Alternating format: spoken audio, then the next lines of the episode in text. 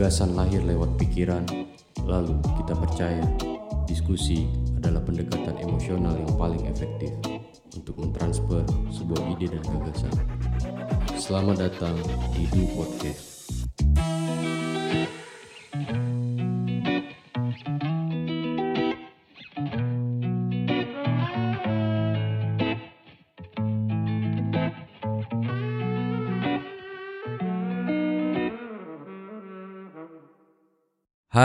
Daniel Suhada di sini.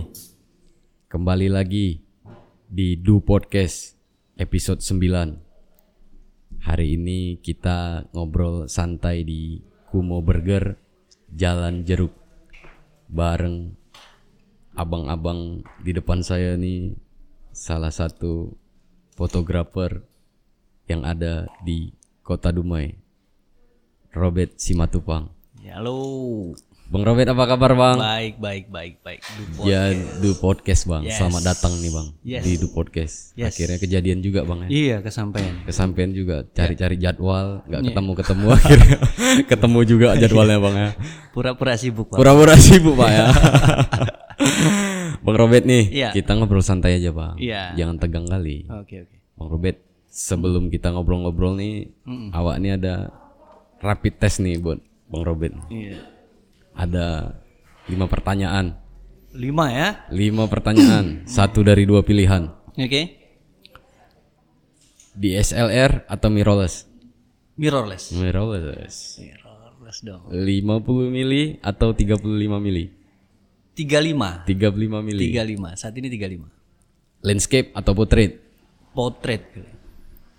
Golden hour atau blue hour?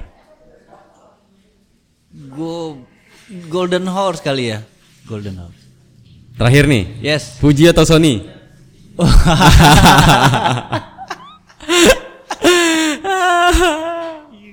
Mas saat ini, Pak. Sony deh, Sony, Sony. Sony pak ya. Sony dong. Oke, Eh, Bang Robert, Yes. kenapa 88 bang? Kenapa 88? Karena gue bikin media sosial 88-nya itu tanggal 8 bulan 8 2011. Jadi 88. Tanggal 8 Agustus 2011. Yes. Jadinya 88. Iya. Kalau misalnya dia tanggal 7 bulan Agustus 78 dong ya. 78 gua. jadinya 78 studio lah jadinya ya.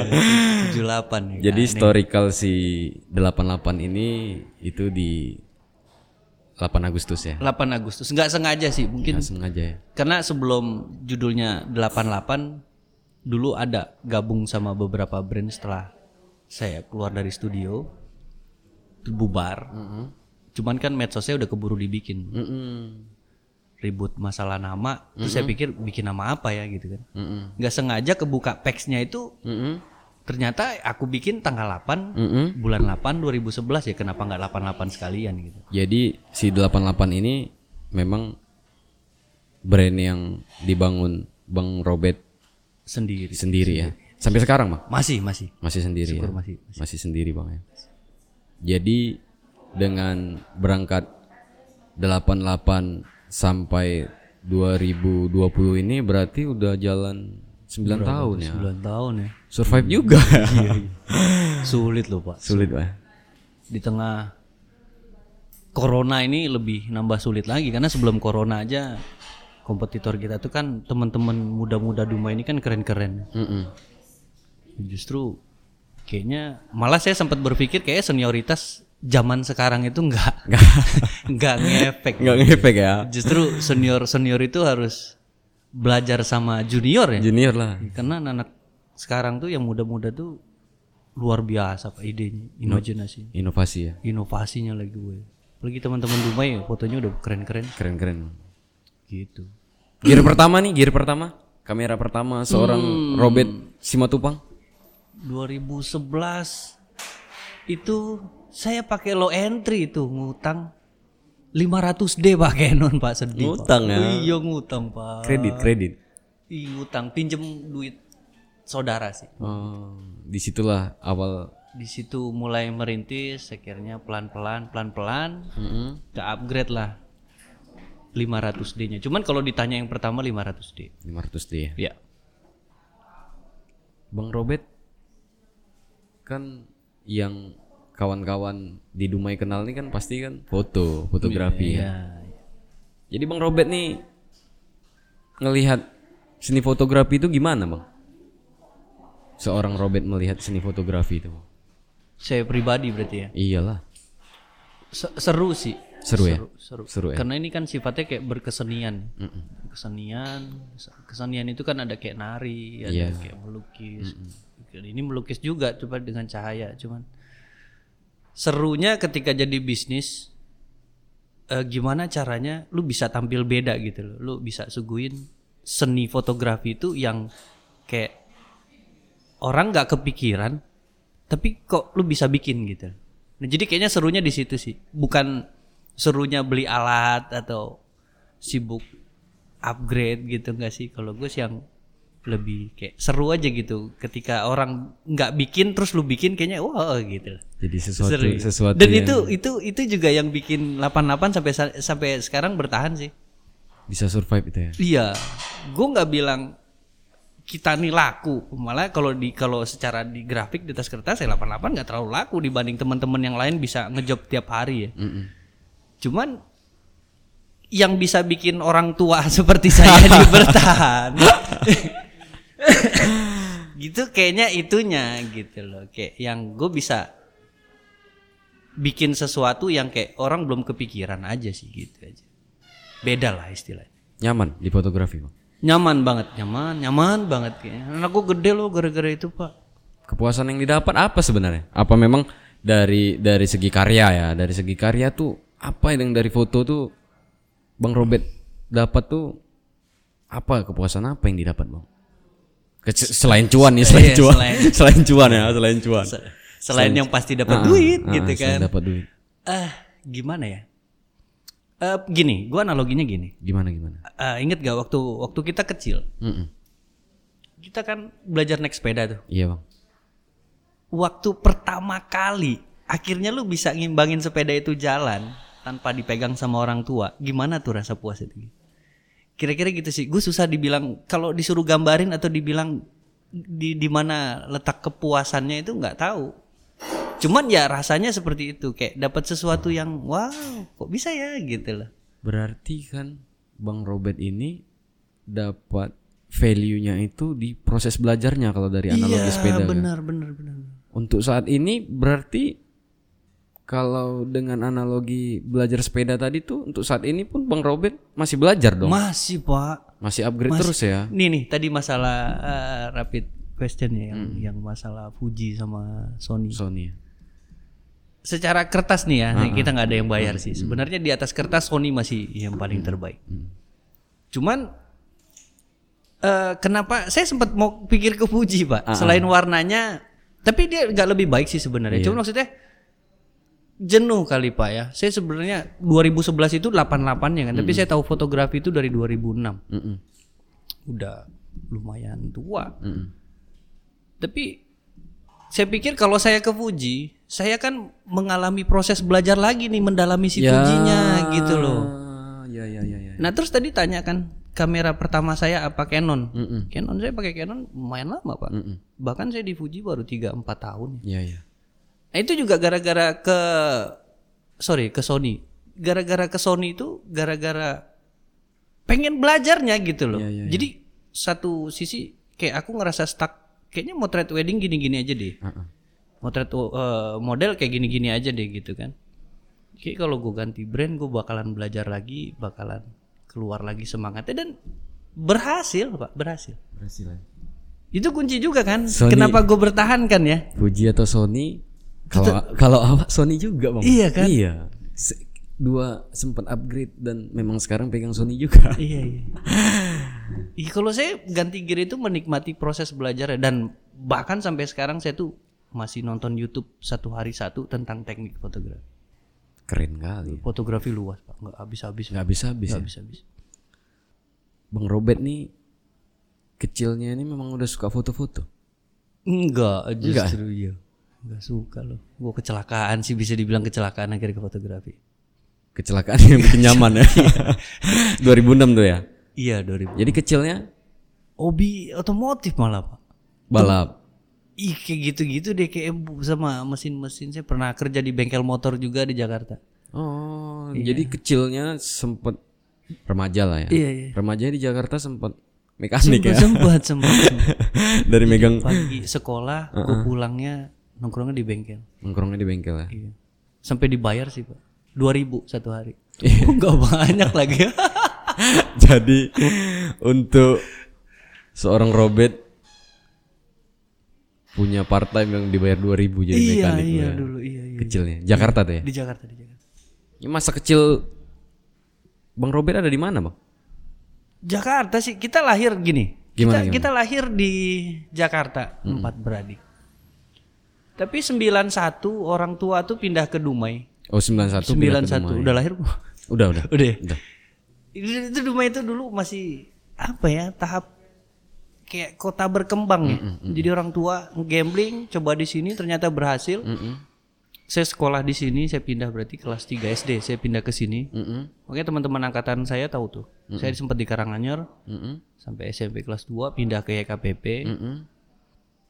Udah gitu karena sesuatu Hal. hal lah ya. Ya namanya anak-anak remaja ya. Iya, iya. Kira saya balik lagi ke sana sampai saya kerja di sana. Nah, itu di showroom mobil justru Balik ke Jakarta SMP. SMP ya. Tapi kita yang liburannya itu selalu pulang ke sana. Oh. Bulan 6 pasti kita pulang. ke Pulang main sana. ke Karena Jakarta. keluarga di sana semua. Keluarga di Jakarta Sini semua. malah nggak ada ya. Berarti memang nih si Matupang yang nggak ada di Sumatera Utara ya. Enggak ada, Pak. Enggak ya? Enggak, enggak. Udah udah aduh. Perantau lah ya. Itu yang perantau juga ya. Perantau Sama Tupang yang perantau. Si Matupang yang merantau ya. Iya.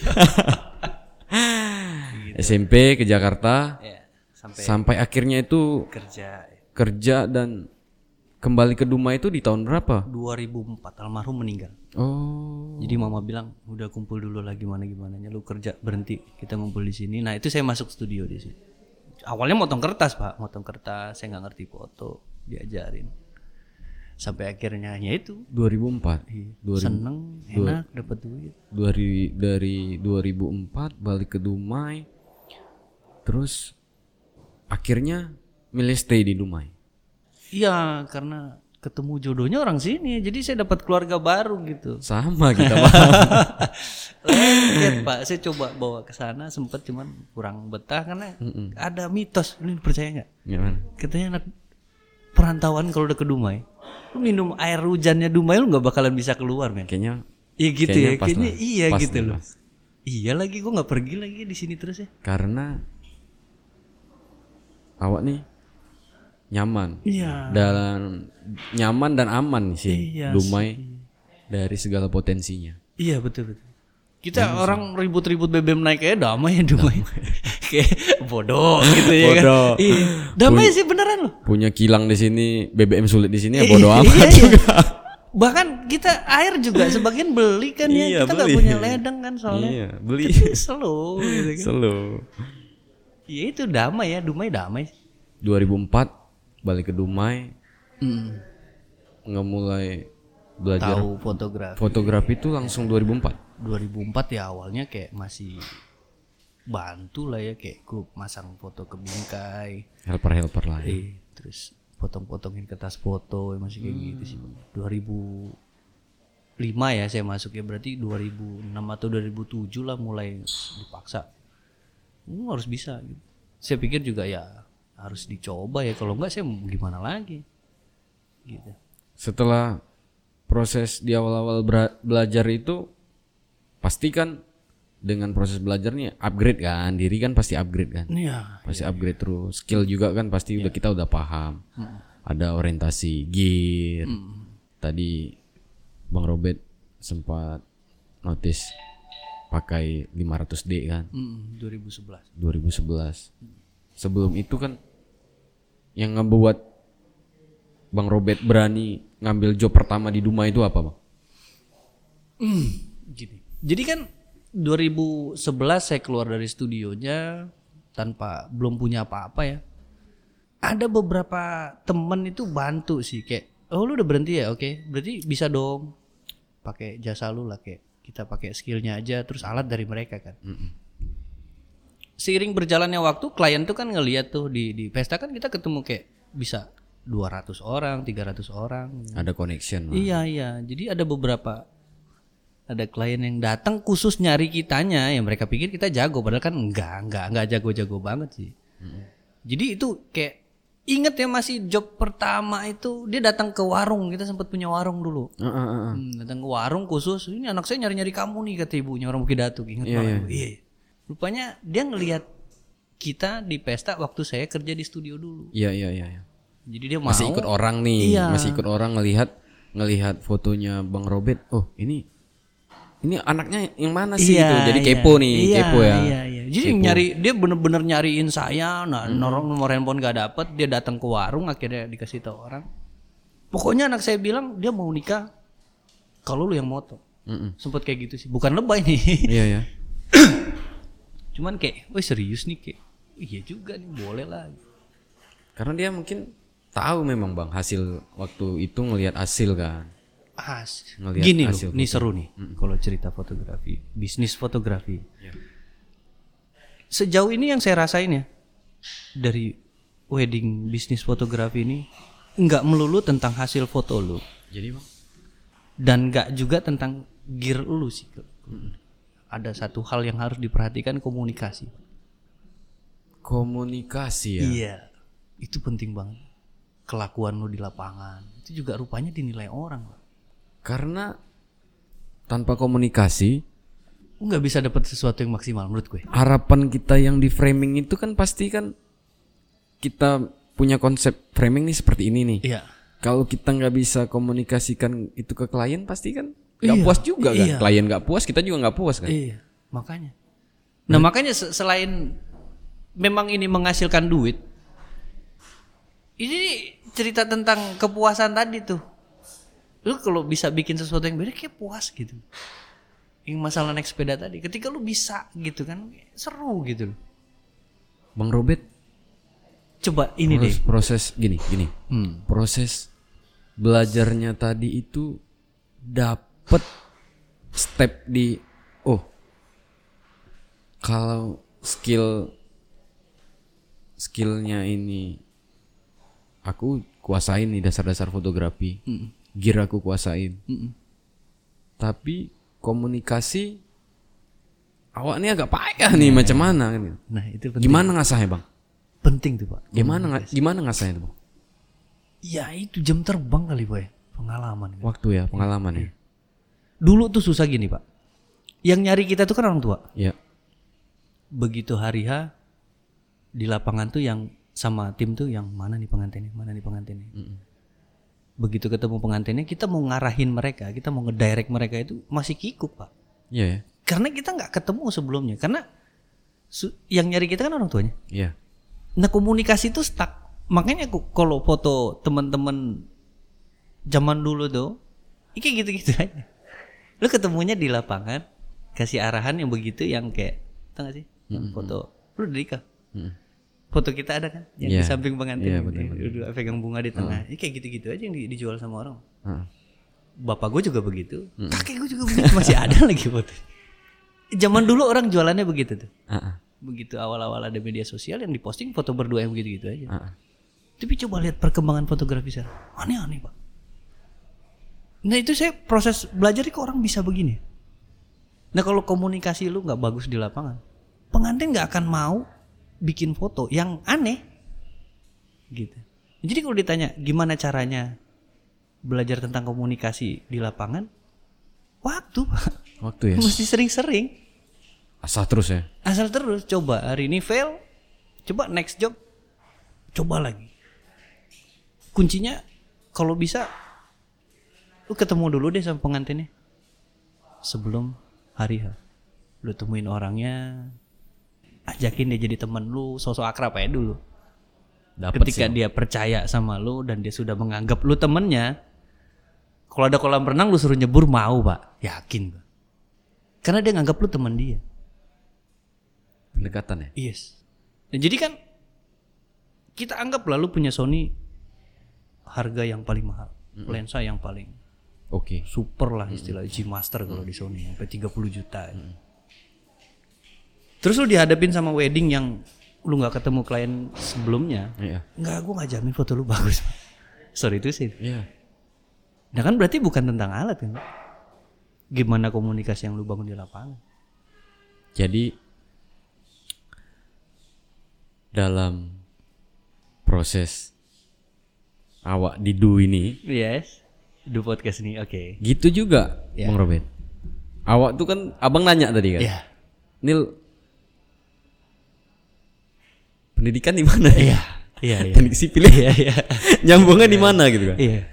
Dia awal-awal nih teman-teman dulu nih ngajakin, bang, tapi kita nggak ada frontman. Siapa yang mau wawancara kalau kita konseptor semua? kalau kita yang ngurusi videonya, ngurusi fotonya, gitu. kan. Siapa nih bang? Awak juga belajar bang. Di awal, jadi podcast yang dari satu dua tiga didengerin lagi, filenya di mana? Di awal, terus beli buku, Gue sampai beli buku loh. beli buku. Wow. beli buku tuh dasar-dasar kita untuk komunikasi tuh efektifnya gimana sih gitu. Karena saya sendiri memang di main job nih bang Robert ya memang banyak ketemu dengan orang banyak juga komunikasi Yes.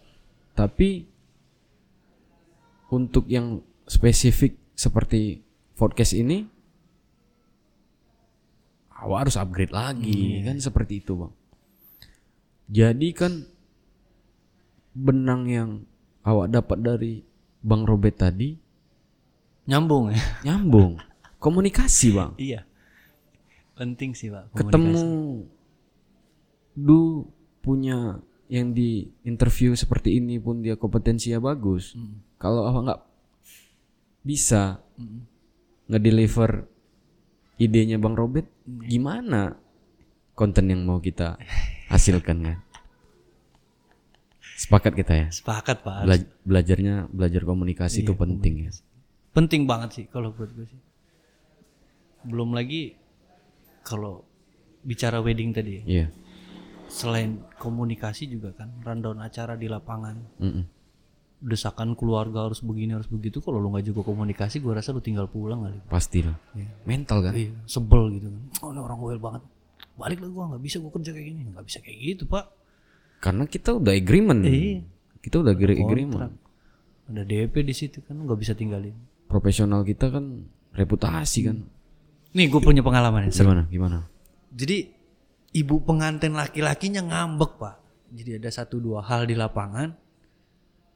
Kru aku tuh sampai, eh lu foto nih. Bete gue ngeliat ibunya nih gini-gini. Pernah nih pak. Gak bohong gue.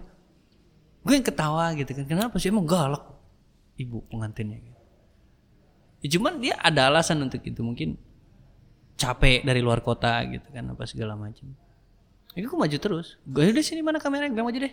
Gue ambil posisi dia kan. Kita selalu ada posisi itu. Main kamera sama second kamera. Gue ambil second kamera lu main ambil kame- eh, main yang main kameranya aja. Nah yang second kamera tuh emang benar-benar harus sentuhan sama tamu sama orang tua karena posisi harus deket ke ini kan. Ibu tuh masih marah-marah loh. Dan gue cek aja. Selesai moto ya itu balik lagi komunikasi tadi. Gue bujuk, gue tanya masalahnya apa sih bu, apa segala macam gitu. Akhirnya sampai hari H dia yang nyaman akhirnya ya komunikasi itu bikin semua orang yang ada dekat lu atau yang lu kerjain itu nyaman. Ketika semua sudah nyaman, lu bisa dapat hasil yang maksimal, Pak. Gini bang. Dari pengalaman juga nih kan. Ya. Bang Robert ini kan kita yang menyediakan jasa Ya. di momen-momen orang-orang yang momennya itu kan kebahagiaan bang. Betul, betul, betul. Wedding, Ya. ulang tahun, yes. hantaran, Ya. kan gitu. Keka. keka. Itu kan bang dari semua keluarga itu kan prepare-nya itu kan memang mateng bang. Iya. Nah sebenarnya proses mood ke klien kita nih seperti awak nih jujur nih kan di dalam hari H ketika awak resepsi nih pasti kan ini prepare-nya gimana ya itu ada mood-mood yang mood-mood yang mungkin ngebuat ngebuat jelek itu pressure, Pak. Iya benar benar. benar. Pressure kan, Tekanan ya. tekanan kan. Iya. Berarti Bang Robert sempat yang udah jalan berapa tahun ini tuh kepikiran nggak kalau klien-klien kita tuh di momen kebahagiaan tuh juga pressure juga sih sebenarnya. Iya. Ada ada ada ada pressure lah. Ini ini Pasti. hasil hasil, ah, hasilnya hasil acaranya gimana gitu kan. Jadi gini ya. Sorry. Saya sering cerita sama teman-teman yang main ke rumah. Mm-mm. Ketika lu udah main di bisnis wedding fotografi, nggak usah kebanyakan gaya, gitu loh. Kadang kan gini, memang pencapaian sih ketika kita sudah sering ngejob, kita upgrade ini ya di fotografi itu egonya gede pak. Ketika lu punya alat baru dan itu mahal, kayaknya lu di lapangan tuh kayak jadi apa ya? Rockstar. ya. Iya gitu loh. Sampai ada yang bilang kalau laki-laki pegang kamera tuh meningkatkan 50% ketampanan. Wah, gue bingung tuh ada orang bisa pikir kayak gitu.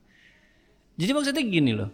Pengantin itu ya mereka nyiapin kegiatan pesta mereka tuh kan pasti ada kayak kita dulu kan mau mau nikah eh kita nikah yuk gitu loh.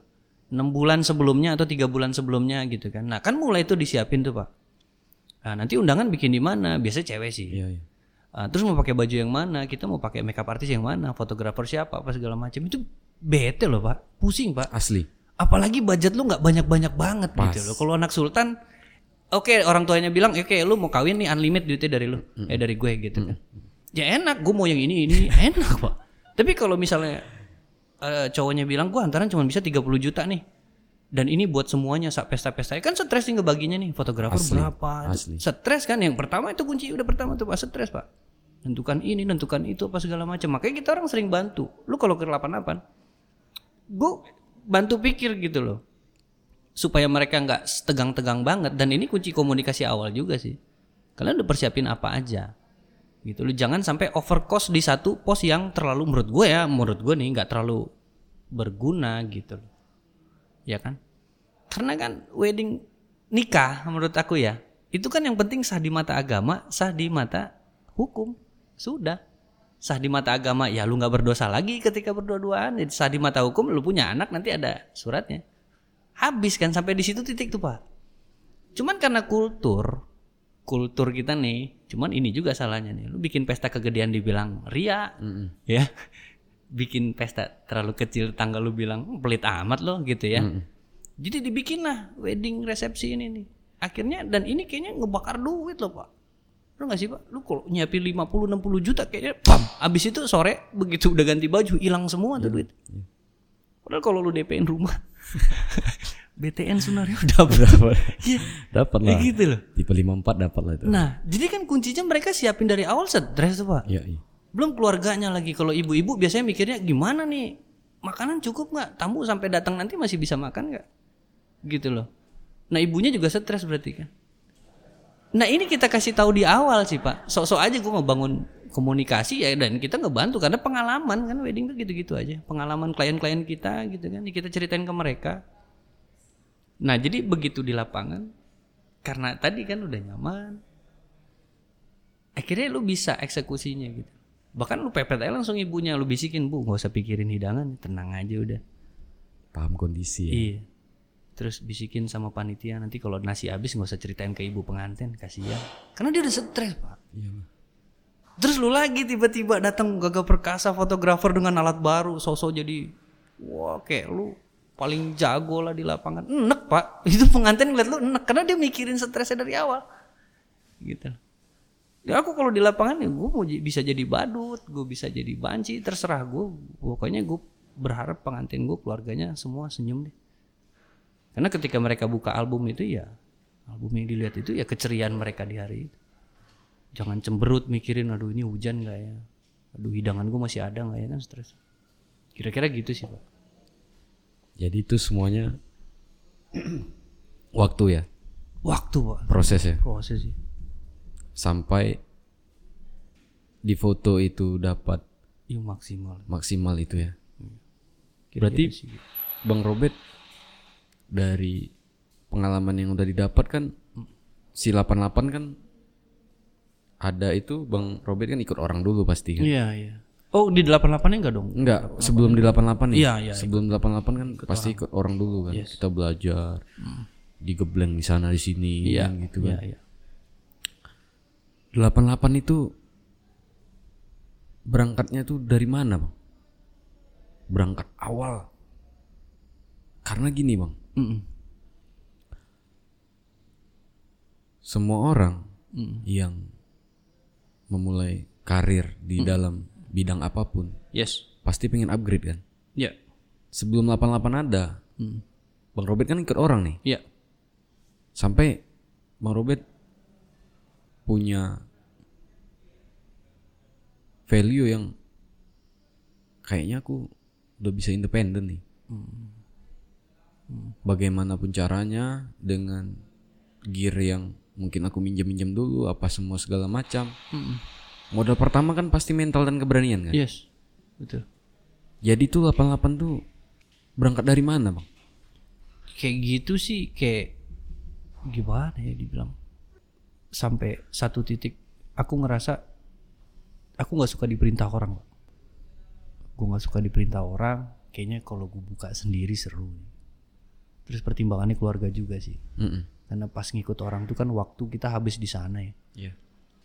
mengingat saya pikir saya punya sedikit skill yang kayaknya kalau digosok seru nih. Bisa sendiri dan bisa jadiin kerjaan tetap.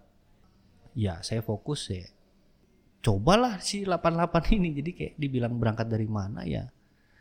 Pengen jadi bos sendiri buat diri gue sih. Kayak gitu deh. Berangkat dari situ sih. Yakinnya itu bisa menghidupi dengan Gitu tuh. sampai saat ini. tadi tuh kayak yang ada orang beberapa akhirnya banyak Pak. banyak yang nyari bang akhirnya mau dong foto nanti wedding sama 88 kayaknya iya nih seru nih bisa serius kayak yakin walaupun awalnya orang tua saya nggak yakin saya keluar dari studio orang tua saya nangis pak mau ngapain sih lu masih muda gitu saya waktu itu keluar umur berapa itu ya? masih muda sih nanti kalau udah tua baru bikin sendirilah kerjaan gitu. Udah sementara ini kerja sama orang dulu. Nggak yakin sih orang tua saya pak. Saya coba still yakin aja pak. So aksi sih. Tapi ya saya ngejawab semua pak. Sampai di titik yang di mana satu hari saya bentrok saya nggak ada alat orang tua saya sampai ya lu butuh duit ya buat modal. Kira dia yang nawarin. Dan dia yakin ternyata ini serius gue bisa serius. Karena dulu bandel gue pak. Parah ya. bandel banget pak Saya- makanya SMP saya dibalikin ke sana itu gara-gara bandel pak. Serius bandel. Jadi orang tua tuh nggak yakin gitu loh. Udah jelas kan? Ya kalau kita kerja kan jelas pak. Tiap bulan gajian gitu. Iya. Ada income lah. kalau kayak sekarang ini kan kayak ya apalagi corona begini ada kerja kerja lu nggak ada kerja yang nggak ada duit. Cuman ini satu-satunya bisnis.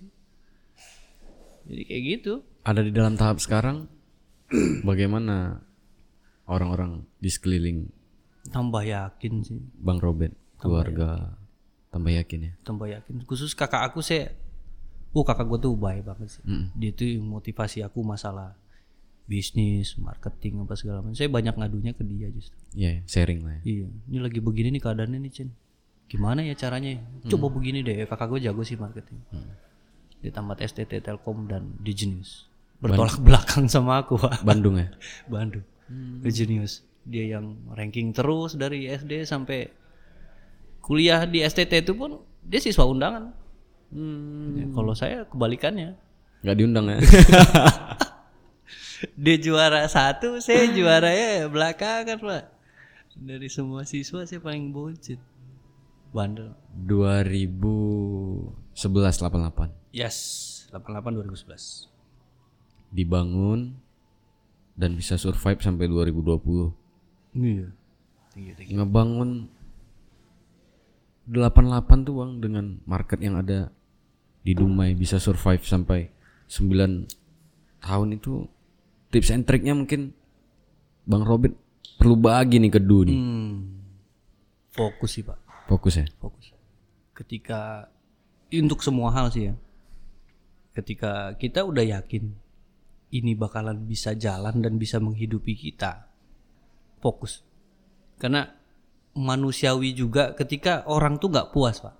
Itu manusiawi banget. Kayak misalnya nih di podcast udah jalan. Terus sampean berpikir kayak kalau gue kerja di sini enak nih di podcast set jobnya atau kerja di situnya set jobnya atau kebalikannya terserah lah. Dia jadi nggak fokus pak. Gitu jadi kuncinya sih kalau kata aku fokus dan 88 sampai sekarang masih cuman bisa terima satu kerjaan satu di setiap tanggalnya. Kita yang nggak sampai satu tanggal dua tiga empat kerjaan nggak. Satu tanggal satu. satu tanggal satu. Dulu sempet tuh karena orang nikah akad akad nikah itu dulu mesti Jumat tuh pak. Iya iya. pasti Jumat kan hari bagus dong. Mm-mm. sebulan Jumat kan cuma empat kali. Mm-mm. kerjaan aku cuma empat sebulan. Nggak ada lebihnya. Karena cuma bisa satu karena saya pikir kalau satu saya di sana saya bisa fokus Gini dia. ah gimana tuh? Kenapa Bang Robert milihnya satu hari satu? Karena gelasnya Bang Robert tahu takarannya. iya gitu Kalau misalnya aku ambil dua, pasti kan gelas ini airnya kok isi terus tumpah-tumpah kan? Iya, Nggak jadi kan? iya. Fokus ya. fokus pak jadi satu aja Setelah fokus nih, ada point of interestnya iya di sini nih iya untuk kita ke market nih. iya Sosial media gimana? Penting banget banget. banget dulu waktu 2011 tuh radio masih happening tuh masih ada saya sempet nanya gue pikir kalau gue iklan di radio lumayan cuman jutaan Iya ya. Akhirnya saya manfaatkan Facebook awalnya. Saya jualan di Facebook. Terus, nah itu seiring berkembang waktu, pengantin makin lama makin muda, mainnya Instagram, saya jualan di Instagram. Media sosial ngebantu banget sih, gratis pula kan. Iyalah. Jadi ya bisa dibilang lumayan membantu market kita. Dan saya tentuin market saya sih, nggak bohong juga. 88 nih selain wedding gimana Bang segmennya? Semua saya ajar sih, Ajar ya. ajar aja. Kecuali foto ronsen lah ya. Iya, nggak ada alat ya. Ajar aja semuanya. Selagi Kecuali foto ronsen ya. harganya cocok makan pak Iya. mau ulang tahun apa kayak kan segala macam Itu untuk si sosial media kan pasti kan untuk saat ini termasuk senjata gear juga kan. iya iya dong iya dong. Bang Robert ada untuk sosial media ini ini apakah di di proses misalnya wedding ulang tahun ada memang foto di situ eh, aku jadikan portofolio nih untuk di sosial media. Apakah ada konsep memang spesial untuk sosial media? Ada konsep kali ya? Konsep ya? Konsep. Jadi memang di lapangan tuh saya sudah tentuin kayak gue mau bikin foto kayak gini deh buat jualan di media sosial. Bahkan kadang foto itu nggak dicetak. Karena fotonya aneh pak saya bikin aneh gitu loh. Memang ada yang udah saya konsepin sih di rumah. Gue pokoknya buat media sosial gue pengen thumbnailnya kayak gini. Jadi ya buat senjata lah. Bener ya buat senjata. Itu berapa tahun yang lalu sadarnya? Nah itu baru pak. Baru ya? Baru pak. Sekitar dua tahunan inilah setelah ngelihat siapa? Pasti ada eh yang ngelihat teman-teman Dumai sih pak. Teman-teman Dumai teman-teman luar kota sih banyaknya jujur ya. Saya lebih lihatnya keluar sih pak. Kayak di Jakarta di Bandung Jogja. Karena ya kita nggak bisa bohong juga kan. Kita orang daerah ini pasti selalu pengen foto tuh kayak orang luar kota yang lebih besar kan. Ini saya lihat arah fotografi berubah. Oh yang mereka jual seperti ini yang ikut dan cocok saya cocok pula kayak gitu-gitu ya.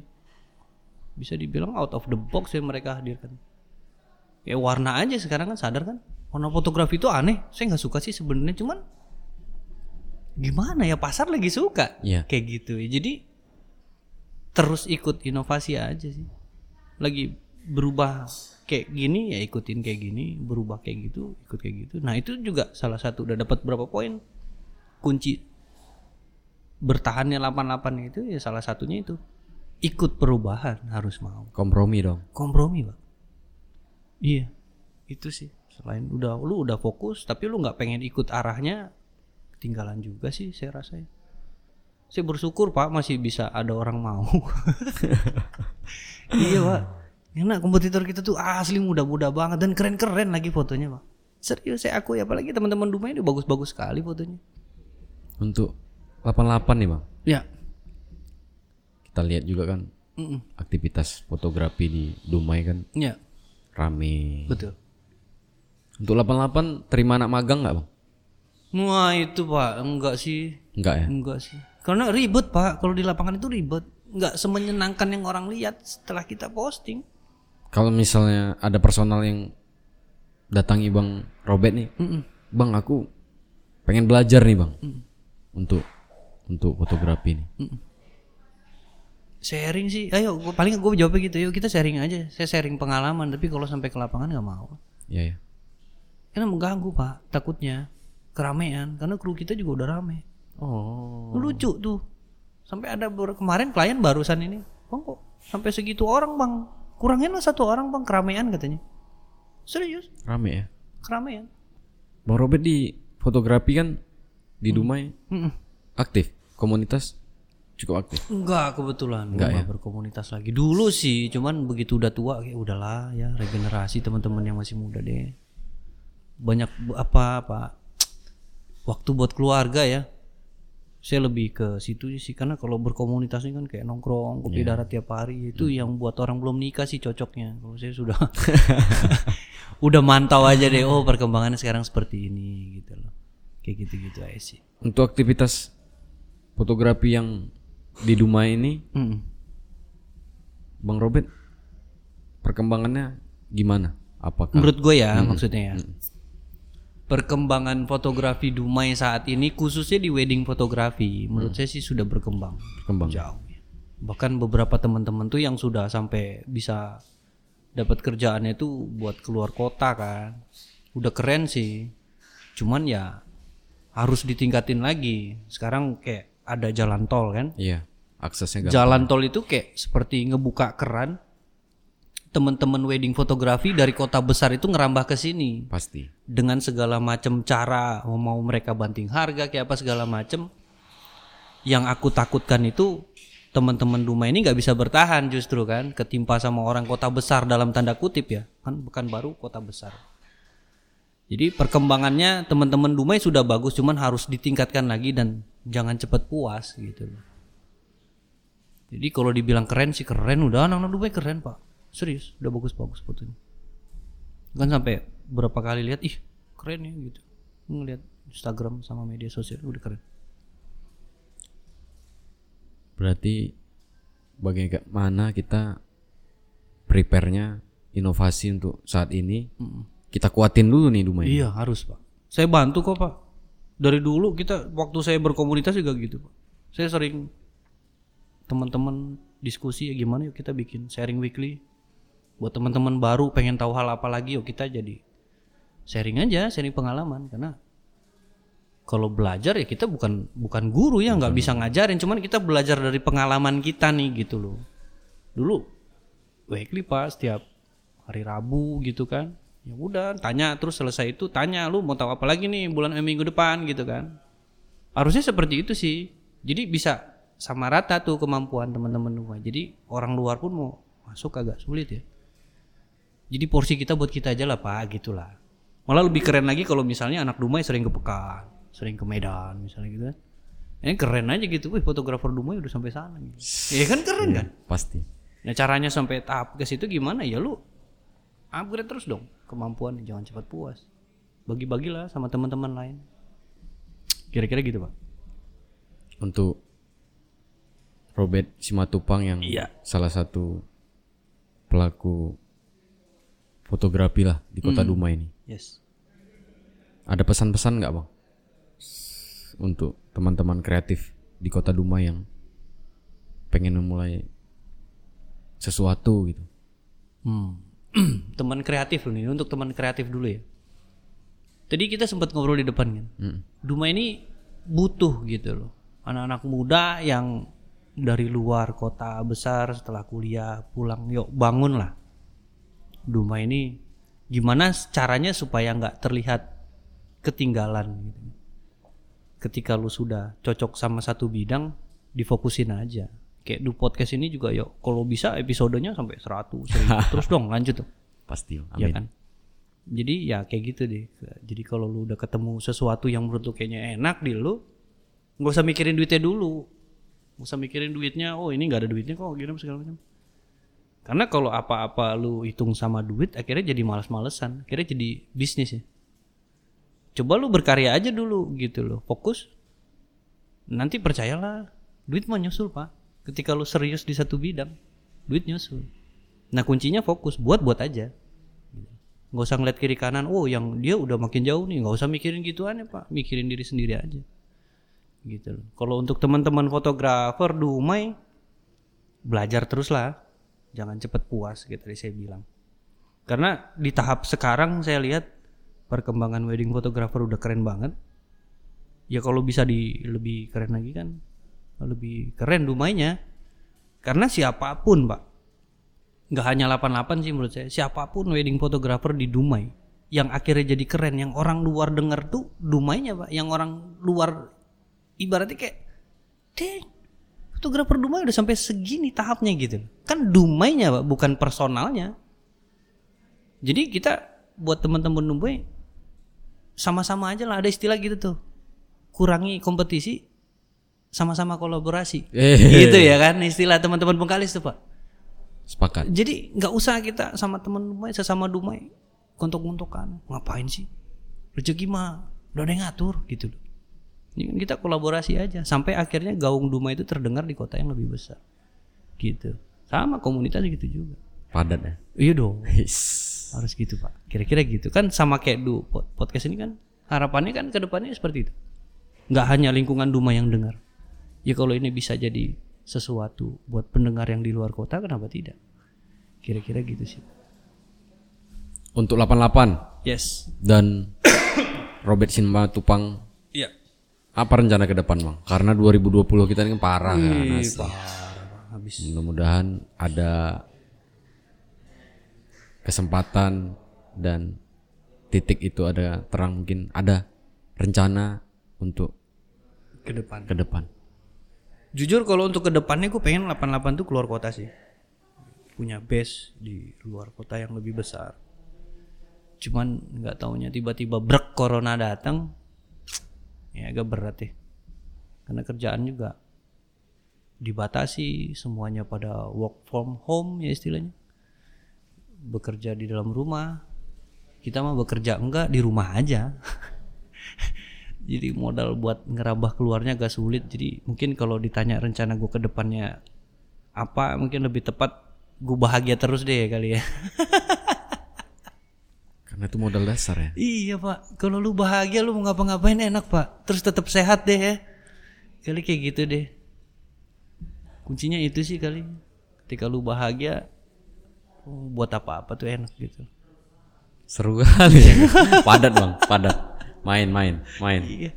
Karena stres pak kalau corona gini lu pikir mau begini mau begitu susah. Semua orang kena imbas pak. Sedih sih pak. Bahagia dulu ya. Yang penting bahagia dulu deh. Ya. Bang Robert Yes. dengan diskusi dan ngobrol-ngobrol santai kita Iya ini iya iya. padat iya. lah Ya, Thank you nih ya, gue udah diundang. Thank you. dari Du Podcast. Terima kasih Ya, du Untuk- podcast keren. untuk Bang Robert yang akhirnya kejadian juga Iya, iya, kita ketemunya ya kan. Mudah-mudahan kita sehat dan Ya amin amin. bahagia Bahagia harus harus untuk bahagia. planning-planning kita ke depan. Yes, amin amin amin. Mungkin ya kita bisa ngopi-ngopi di offline lah ya kan. Iya, Bang? siap. Bisa saling sharing Iya, sharing aja. gitu. untuk fotografi dan yang lain-lain ya kan. Hmm. Terima kasih Bang. Sama-sama. sama. Sudah ada di episode 9. Yes. Saya Daniel Suada. Saya Robert Simatupang. Sampai jumpa di episode berikutnya. Iya.